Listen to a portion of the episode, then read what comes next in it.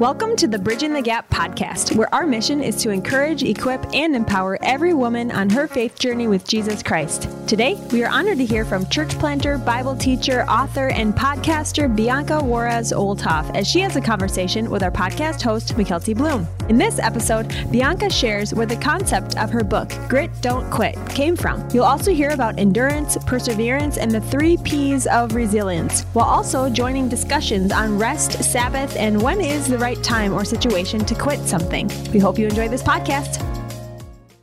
Well, Bianca, welcome to the Bridging the Gap podcast. It is a complete honor to have you. And I'm so excited you're here. I'm so excited for this conversation and just to see where it goes. Thank you. Thank you for having me.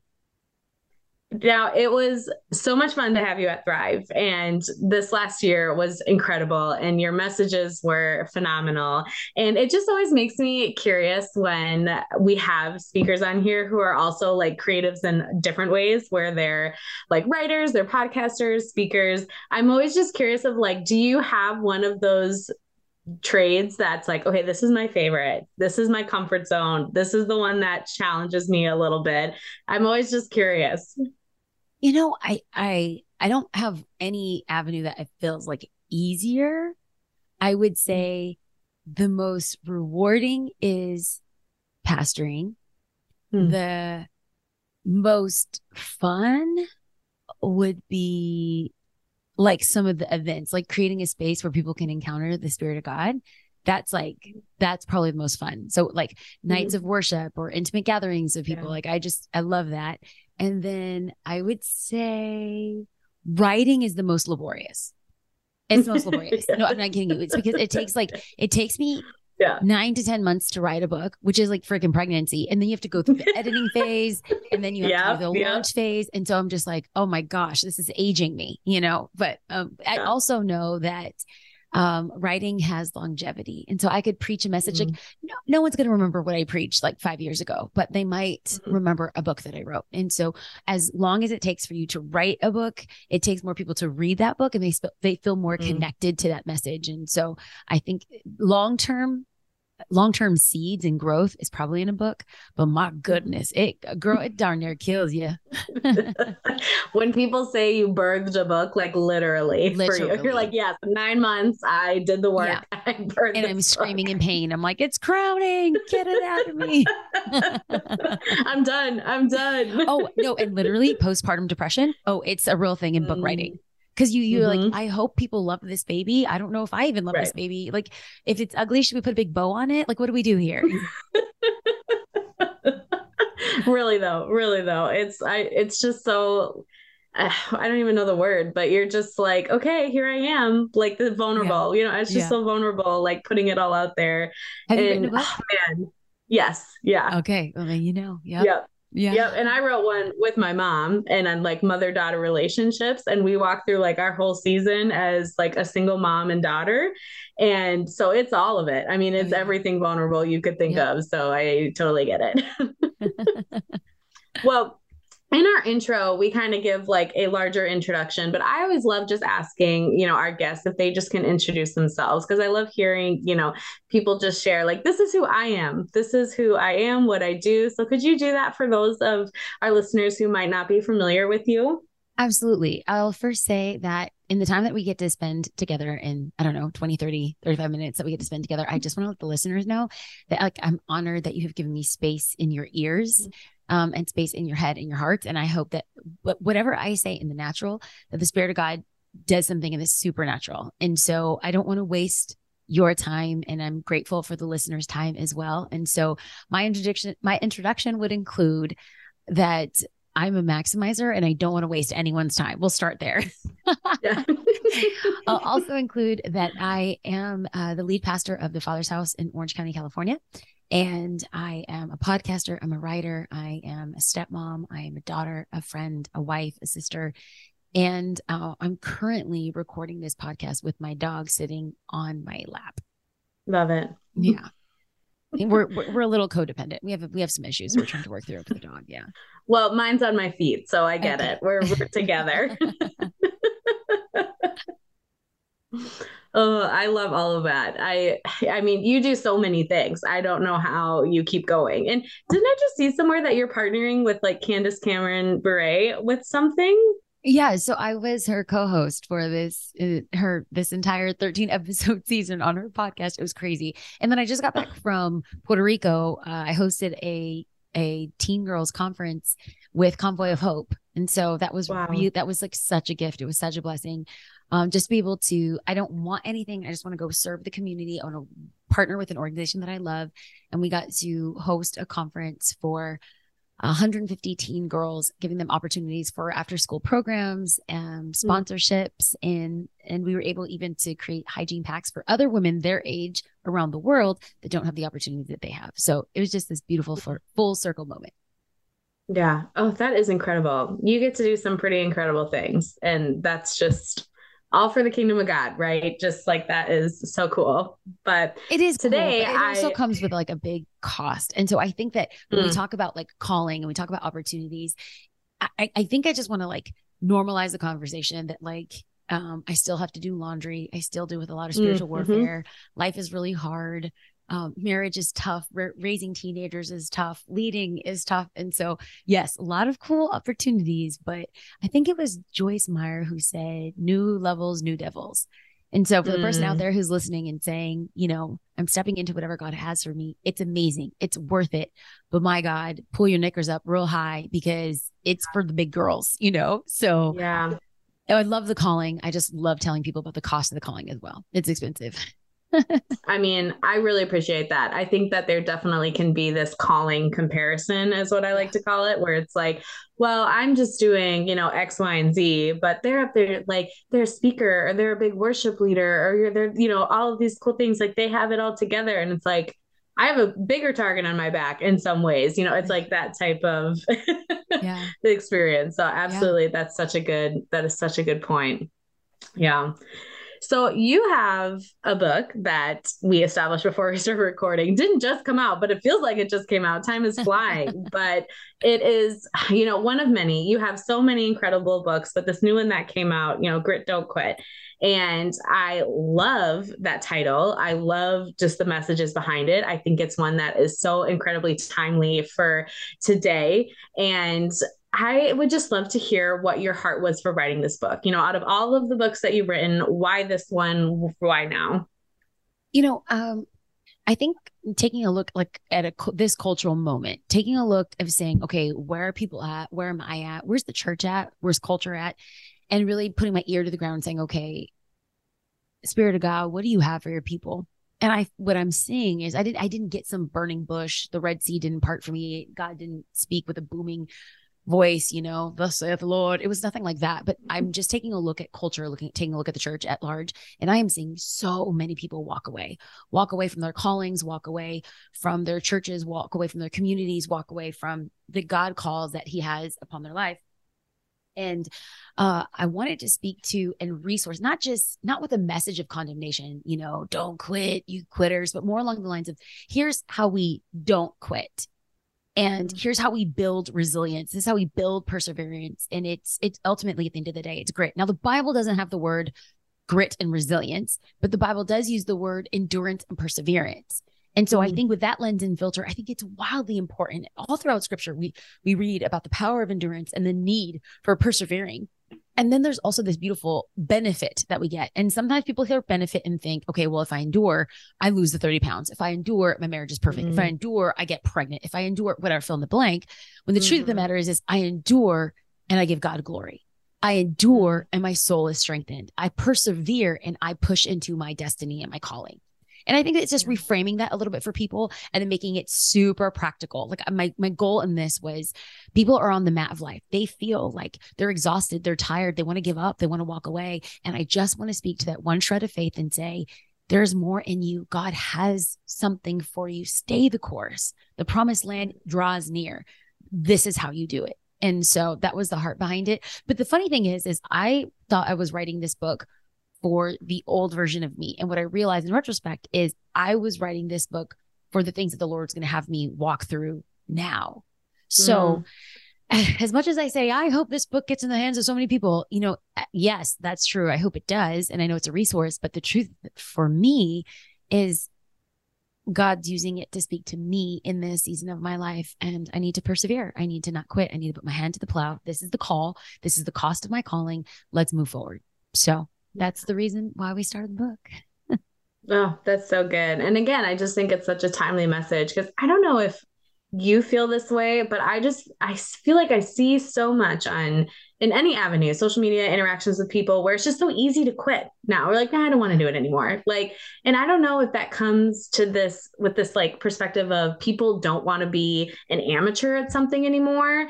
And it's like, I'm going to try. And if I'm not good at it, then it's like, okay, I'll move on to the next thing. So, and just in navigating hard seasons, it's so easy to give up. And um, so what are just signs of personal, physical, you know, relational burnout? Because I think a lot of that quit comes from that. We're tired, we're burnt out, we don't want to do it anymore. And then how do we choose to build that resilience? Because I love that word choose because I do think it's a choice. We have to actively decide, no, I'm going to step into what I have to do next. So, what are your thoughts on all of that?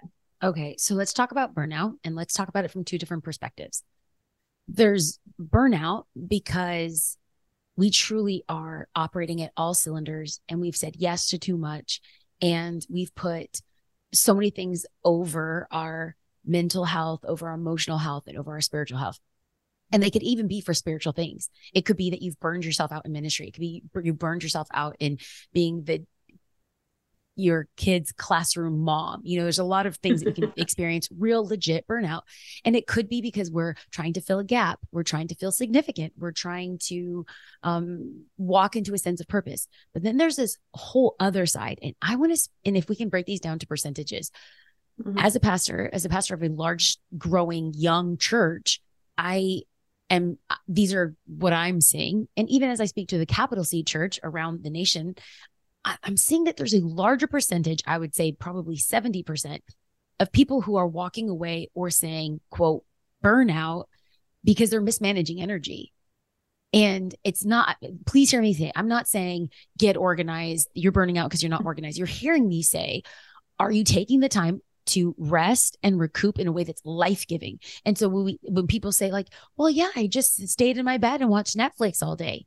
What people don't understand is that though that might be mind numbing, that's not mind rejuvenating. Or, you mm. know, like I went to go get a pedicure. That's great. But if you're on your phone and you're on Instagram and you're constantly comparing, that's not filling your cup. So I, I think there's a lot of uh, layered nuances around the word Sabbath. You know, some people are like, you have to Sabbath this way. And then people, some other people will say, like, I'm under the New Testament. There's no such thing. I'm not under the law. You know, it's not Sabbath is the law. You know, um, I would I have love- never heard that one. I'm not gonna lie. You haven't? I have not heard somebody say that's under the old law. I'm under the new law. That was oh, the first. No, no, no. It's true. so people say, I'm not Jewish. That's the law. I'm under grace. I'm under the law of grace, which is Jesus. And Jesus. Oh, so remember when Jesus was like healing on the Sabbath? And so a lot of New Testament Christians will say, um, well, I don't have to do that because Jesus was able to serve and heal and and eat on the Sabbath. And like, so, so, oh, I, okay. So this is, this is a fun conversation. So for me, I'm really trying to strive for that middle equally equilibrium. So for mm. those that say Sabbath has to look, you know, Friday night at seven to Saturday night at seven, and it's no technology and it's this and it's that. I was in Israel and I've been on my own, like kind of like Sabbath journey of really identifying what fills my cup. And I had an opportunity to connect with a rabbi while I was there. And I asked the rabbi, like, uh, I sat down and had an interview with him. I said, What is Sabbath? And the way that he explained it was so freeing. He said, uh, and he's messianic so he observes the sabbath but it's not necessarily in the traditional judeo values mm. and so he said sabbath is best described where we are grateful and celebrating everything that god is and we're grateful and cel- celebrating our life mm. and he's like when you find both of those then you know that you have accomplished Sabbath. And it was so freeing to me because wow. I'm like, wait a minute. Um, so for me, I love to work out. It's it's like, I don't know, I don't know. Some people are like, oh God, throw a shoe at her. You know, I get it. I'm not working out because I'm like, oh, I need a six pack. Girl, I like to eat. Okay. So like I work out so I can eat, you know. But but for my Sabbath, I always have a long workout. it just Hmm. purges and it brings calm. That's not everyone, but I find God and I have such great mental clarity when I do a seven mile walk or I go do a kickboxing class or something like that. So I celebrate God. I celebrate my life. That's Sabbath. Um, I like to do something indulgent. I like to, I, I love to cook. I don't have a whole lot of time during the week to cook. So on my Sabbath, I like to cook a large meal for friends and family or even by myself. And I'll just like save it for like the week or whatever. Um, in that I am you know, the psalmist says, taste and see that the Lord is good. And I'm literally Mhm. practicing that. So I'm loving and celebrating the Lord and I'm loving and celebrating my life. And then community is a big value for me, whether it's my family, my, my God-given community or my chosen community. Um, I like to spend time hanging out with those people that I love and I'm loving and celebrating who God is. I'm loving and celebrating my life. That is Sabbath. And and Mm. Sabbath might for, for some might just feel indulgent. Like I'm gonna take a great nap. I'm loving the Lord. I'm loving my life. So for those that are like Old Testament, the law, and those that are New Testament, you know, grace, I would love for us to find the hybrid of both. Because Mhm. I, the number one thing that I'm seeing within the Western church is out of the 10 commandments, most of Christians are breaking one commandment without consequence, without thinking there's consequence. So we observe, thou shalt not murder, thou shalt not steal, thou shalt not covet, thou shalt not commit adultery. And yet we think the commandment to honor the Sabbath is one that we could forget. And what I Mhm. would love to do is bring to the forefront of like, we are dishonoring God by not observing the Sabbath. And it doesn't have to be on a particular day for a certain amount of hours. But like one one theologian put it this way. It was actually Tim Keller. Oh, was it Tim Keller? Um, well, he's really smart. So we'll we'll, we'll try we'll scribe it to him. I don't know if it was him, but let's hope it was Tim. R.I.P. Tim. We love you. But he said that Sabbath is one hour a day, one day a week, one week a year. And so um, I actually taught on tithing this past Sunday at church, and it's a topic that no one wants to hear, but my God, it's been so freeing for me. And so now, um, when I speak about like my Sabbath, if if I'm supposed to give God one hour a day to like rest, and that's not reading my Bible and journaling, it's literally just resting in Him, whatever that looks like. Could be a walk, could be sitting, could be praying, could be listening to worship music. But now, uh, speaking about tithing, it's like the first fruits. When I wake up, the first words that I say are not to anyone except, These are my first fruits, Lord. Be the meditation of my heart, my mind, my soul, my body, my life today. Guess what I just did? I honored the Lord and it took 15 seconds. What if Mhm. our mind frame and our mindset is I'm going to be intentional to find rest in this day, rest in this week, rest in this month, and rest in this year? That I mm. think will prevent so much burnout. Finding the things that fill our cup where we love the Lord and love our lives and making sure that we're intentional and regular about that so that we don't face burnout. I see so many people walking away from their mm. families and their calls because they're legitimately burned out, but because they haven't managed their energy, they haven't managed their time, and they haven't managed the call upon their life.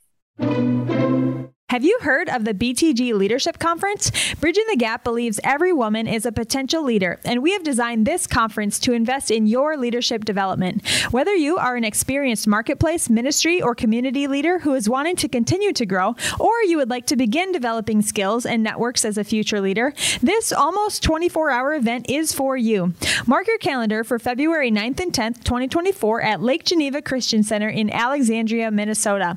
We'll have main sessions with speaker, pastor, and writer Portia Allen, multiple workshops, story time with Pamela Steinle, networking opportunities, exhibitors, and fun, all to encourage your leadership potential. In addition to our regular Cozy Up North activities, we're adding a horse drawn wagon shuttle to the bridge shop. We'll also have the breakfast buzz, bingo, and you can get your headshot updated by a photographer. It's going to be a power packed, fabulous event that you and your team won't want to miss. This year, you can also extend your stay by adding Thursday and or Saturday night lodging onto your ticket. This opportunity allows for more time for reflection and strategizing with your team or simply for extra rest. Register individually or as a group at mnbtg.org slash leadership. That's mnbtg.org slash leadership. We'll see you there. Mm, that's so good. And that is a really freeing message about Sabbath. I mean, I just have never heard it presented that way either. And because I think that there can be a lot of like stress and tension and just like confusion around Sabbath. Even for me, it's like, what can I do? What can I not do? I am a very like productive, motivated working person. I'm like, can I check my emails today? Can I, you know, my husband's like, hey, let's clean out the basement. I'm like, can we? You know, it's like there's like a little bit of like, what's allowed? So that's just like a really good kind of staple Okay, so of looking push- at it with both of Can I push a button? Yeah. Okay, yeah. so for somebody where, where you said, I'm a self professed, you know, productive junkie. That's what I'm going to call you. Yeah. Okay. Yeah. Um, does cleaning out your basement and checking email, does that make you love the Lord and love your life? I love doing it. Yeah. I find joy in cleaning and organizing and doing things like that. And do you feel like it's a way of honoring the Lord? I think so. I mean, I'm and so being maybe a good away, steward of what I have. I don't know. Okay. Something along that line. and then do you feel refreshed after doing it? oh yeah. Then I'm going to release you in the way that the rabbi has released me and say, then you're loving your life and you're loving your Lord. There you go. My husband will be so happy to hear that.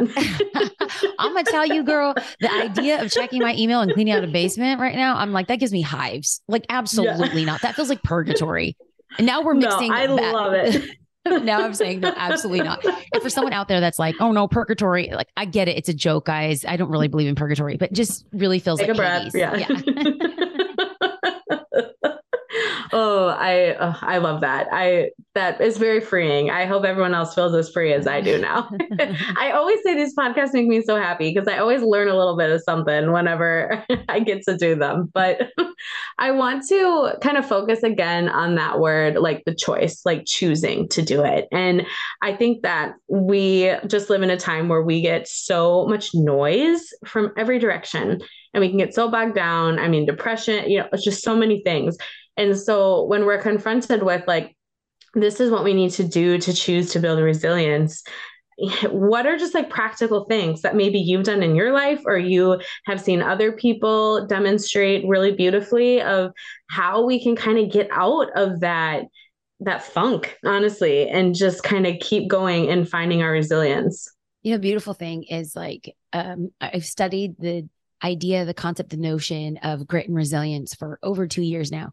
And what I've done is I called scientific research, I called academic research, I called biblical principles, and there's these three overlapping values that determine who is resilient and how to build resilience. So, Mm. um, because I'm naturally a preacher at heart, they all begin with the letter P. It was either that I'm a preacher or was raised on Sesame Street. Both are true. Okay. but the three P's of resilience, and this is the hallmark, the rubric, the barometer of resilience, as well as how to grow resilience. The 1st Mhm. one, the first P is perspective. And um, perspective, the definition of perspective, I actually shared this at at Bridging the Gap, but perspective is an honest evaluation of reality while maintaining truth. So, an honest assessment of reality, honest evaluation of reality while maintaining like hope. That's what really what we're mm-hmm. hope, hope what we're holding on to. So we you can be struggling in your marriage. An honest assessment of your marriage is this sucks while maintaining hope. But we're meeting with our pastor. We're in therapy. We have honest dialogue. So it's an honest assessment while maintaining hope. So having that healthy perspective. Um, uh, this is what I didn't say at when, when we were together at conference, but this research actually comes and was started uh, by a general in the military, uh, James Stockdale, and this is the Stockdale paradox that those that were in uh, POWs, prisoners of war, those that were like, hey, we're going to get rescued next week. And then next week comes, we're going to get rescued next month. Hey, we're going to get out of here by Christmas. And when all those markers came and went, they were the first ones to get sick, the first ones to, in, to, die off, or the first ones to lose epic amounts of hope and give up. And yet the ones that were like, well, the reality is, is that we're prisoners of war and we believe that people care about us and are trying, but we're going to have to defend and fight for ourselves. Those were the ones that survived being prisoners of war. So the Mhm. Stockdale principle is an honest assessment of reality while maintaining hope. And the second P that we have is oh, the first P is perspective. The second P is purpose. It's like, how can I find the purpose in the midst of this pain? Now, somebody out there is going to be really annoyed because they're going to be like, that's some Pollyanna principle, you know, like, mm, let's make lemonade out of lemons. Well, I mean, that principle does remain, but the truth of the matter is, is that it's we take we make lemonade out of lemons, but then save the seeds and plant them so that from those seeds comes an orchard of, that people can walk in and eat of our fruit. So what what is the purpose in everything that you're going through? Finding that, holding on to that, and believing. For those that are listening to this podcast and believers of, of Jesus, is that it's Romans eight twenty eight. And that's annoying to a lot of people going through pain. But the truth of the matter is, is all things work to get all things work together for good for those that love the Lord. So we have to believe that whether on earth or in heaven, God is going to redeem the situation. And if it's not redeemed, then God isn't done. And then the last P is pivot. And that's for the, that this is critical for resilient people, building resilience and maintaining resilience. It's when life hits you in one direction, you move in a different direction, but you keep flowing. There's a wall in front of you. You yeah. figure out how to scale the wall. You can't scale the wall. You destroy the wall. You can't destroy the wall, march around the wall like the children of Israel at Jericho. You know what I'm saying? You are always just yeah. finding solutions. Those three P's perspective, purpose, and pivot that is what qualifies and quantifies mm-hmm. and defines a resilient person. Yeah. Those are so good. And just really tangible too. And just like figuring out your next steps. And you know, when we're looking at this word resilience, like I think a lot of people can get confused on what it is and what it isn't. So I don't know if you would be able to like break it down. Cause like for me, for example, when I think of resilience, I think of working hard even in adversity, but it's not staying in an unhealthy situation and because you don't want to quit. You know, I think people can be like, well, I just have to be resilient. And it's like, okay, but there's, you know, the pro resilience. So it's like, yes, keep fighting. But then there's the like, this isn't good anymore. So yeah. can you little touch on that a little bit? Right. So we've been talking a lot about resilience when life knocks you down on the mat of life, you we get back up. And there's a beautiful, beautiful, powerful ability that is fostered inside of us when we when we do that, when we have the ability to get back up. Proverbs says the righteous fall seven, but they get back up eight. You know, it's it's this beautiful mm-hmm. principle. However, and this is a caveat. In fact, it was I was halfway through writing the book and I wrote my editor and I'm like, um, I don't want people to stay in toxic situations or in toxic churches or in toxic jobs. I said we need to talk mm-hmm. about when to quit. And she's like, Well, your whole yeah. book is about not quitting. I was like, Well, then let's add an appendix. And so in the appendix, yeah. I list out the five questions we should ask when it's time to quit. Mm-hmm. And um, these aren't questions that I'm like pontificating about. These are questions that I literally go through on my own. On I don't want to say on the daily, but definitely like monthly. It's an assessment, and um, these questions have been honestly I would say the secret sauce of the book. People feel like this is such a helpful rubric and matrix as to like when mm. to leave. And and like sometimes in answering this and answering this truthfully, you know, three of the five questions are yes, but two are no's then it's not time for, for you to leave. And there mm. is, and I want to be very, very clear that there are legitimate times that you can walk away. Um, if there's abuse in a situation, if there's infidelity in a situation, if there's toxicity in a situation, and this is a buzzword, you know, toxic, they're toxic. This job is toxic. toxic is a very big buzzword right now. And so I would encourage mm-hmm. people to bring in a licensed clinical therapist or a licensed clinical counselor to help you navigate what is deemed toxic. Um, and in those situations, you're hearing me say absolutely fundamentally because of Imago Dei, because we're made in the image of God, you should not be in an abusive relationship. You should not you, like there is legitimate reasons to to quit. I'm just saying, let's go through the process and discover if this is the season to step aside, if this is the season to resign, and if so, how do we do it well?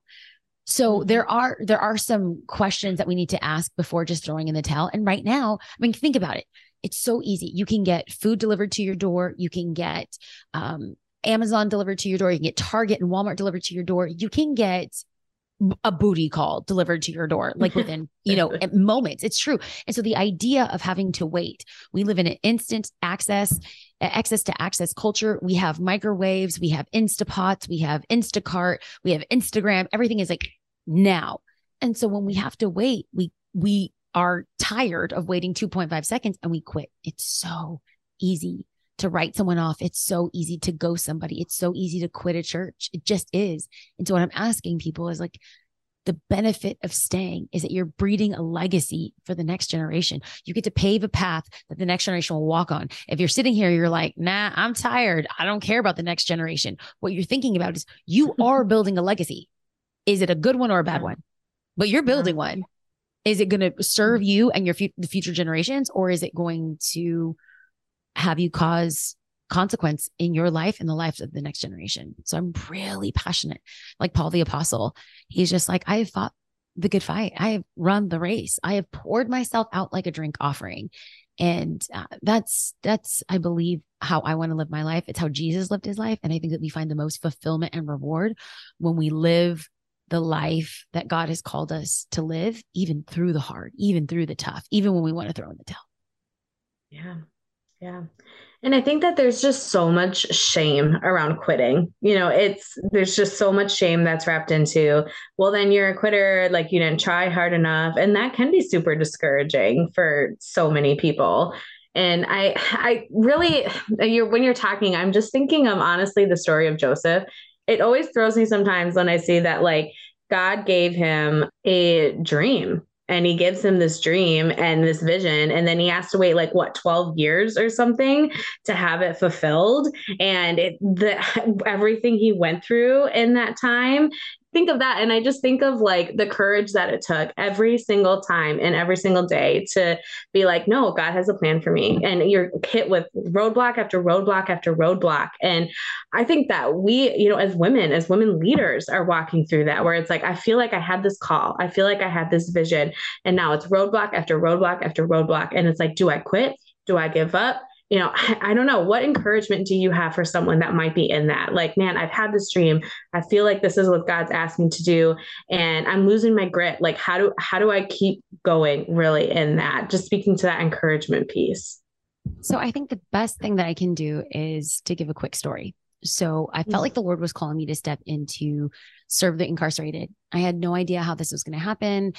And so um, I, I started knocking on doors. They were all shut. It didn't, it didn't make sense. And, and then I, randomly I got an invite to a prison in, or jail in Lubbock, Texas. I went in and served the incarcerated. It was beautiful. We hosted a conference and um, it was like not one, not two, but three conferences. And while I was there, it was like our third conference, and there was an inmate who, uh, during worship, came up to the microphone and asked me if she could take the microphone. Now, here's the thing. No, I don't want to give an inmate the microphone. I don't know what they're going to say. Are they going to cuss? Like, can you sing? I don't know any of this stuff. But the inmate was like six one in a huge prison uh, like garb prison like jumper and when an inmate comes up to you and asks you something and you're just like uh sure absolutely you just pass the microphone so uh she took the microphone she started a rap that she wrote, and a couple of the inmates were um, familiar with it. And it was about like the Lord's provision, how the Lord was a provider. And then the the hook, the chorus of the song was, "It's just me and Jesus. It's just me and Jesus." And before know it, the whole prison pod was like in with her, and we were all saying, "It's just me and Jesus. It's just me and Jesus." Now, the thing about prison ministry is that you serve, and you don't know if you're ever going to see these people again. And mm. um, three years later, I'm speaking at an event in Dallas, Texas. Um, there is 8,000 women in this auditorium, and um, I preached a message and I walked backstage. It was so hot. Hot. By the way, like I just am like when I preach, I'm like TD Jakes in the middle of July with no AC when I preach. I'm like sweating, right? So I get off stage and I go towards the back. And I didn't want to talk to anyone because I just want to go to the bathroom and wipe off sweat. Like I'm dripping sweat. and um, as I was walking down the corridor, I hear somebody shout out, Pastor Bianca. And I turned, they were at a distance I couldn't really recognize, but I just kind of like waved and I wanted to make my way over to the bathroom. And um, and she called my name again. Well, the security guard that was with me said, like, do you know that person? I said, no, I don't. I, I am just trying to make it to the bathroom really quick. And then out of nowhere, I see the person who's calling my name's wearing a volunteer t-shirt and shouts, it's just me and Jesus. It's just me and Jesus. And I look and I realize who it was. And it was the mm-hmm. inmate from the Lubbock County jail. And I was like, oh my gosh, I ran over to her. And three years after us meeting, she was serving the Lord. She was still attending a church and she saw that I was going to be at this conference, but the conference was sold out. And the only way that she can get into the conference is by serving and like volunteering. Mm. So she came in, she was wearing a volunteer mm. shirt, and I ran into her afterwards randomly. And I mean, there's 8,000 women in this auditorium, this arena. And yet I like caught her. I saw her. I got to meet up with her. I embraced her. I hugged her and I started I'm so embarrassed to say this. I started sobbing. And I started mm-hmm. sobbing not because I was sad. I was sobbing because God is faithful. Because mm-hmm. you think I can't do this. You think it's not worth it. You think it doesn't matter. And it won't be until years later. Sometimes it's three, sometimes it's 10, sometimes it's 20 years later where you get to see the fruit of your impact. It might feel insignificant to you, but it's in those moments where you say, God was with me the entire time. And the seeds that I planted, I will see a harvest. Mm, that's so good. Oh, that's so good. Thank you for sharing that story. I just feel like hopefully that encourages a lot of women and just like we don't know the full story. We don't know our full story and only God does. And he sees the future he sees what our seeds of weeping will harvest into joy. And he sees all of that. And so I just am praying that people really soak that in today. But I feel like that is such a perfect place to end. Is there any final thoughts that you have that you wanted to share? And definitely let us know where can we get your book? Yeah, absolutely. So um, people can get the book at Barnes and Noble, Amazon, um, and it's called Grit Don't Quit. And you can also buy Play with Fire and How to Have Your Life Not Suck. Those are my other books.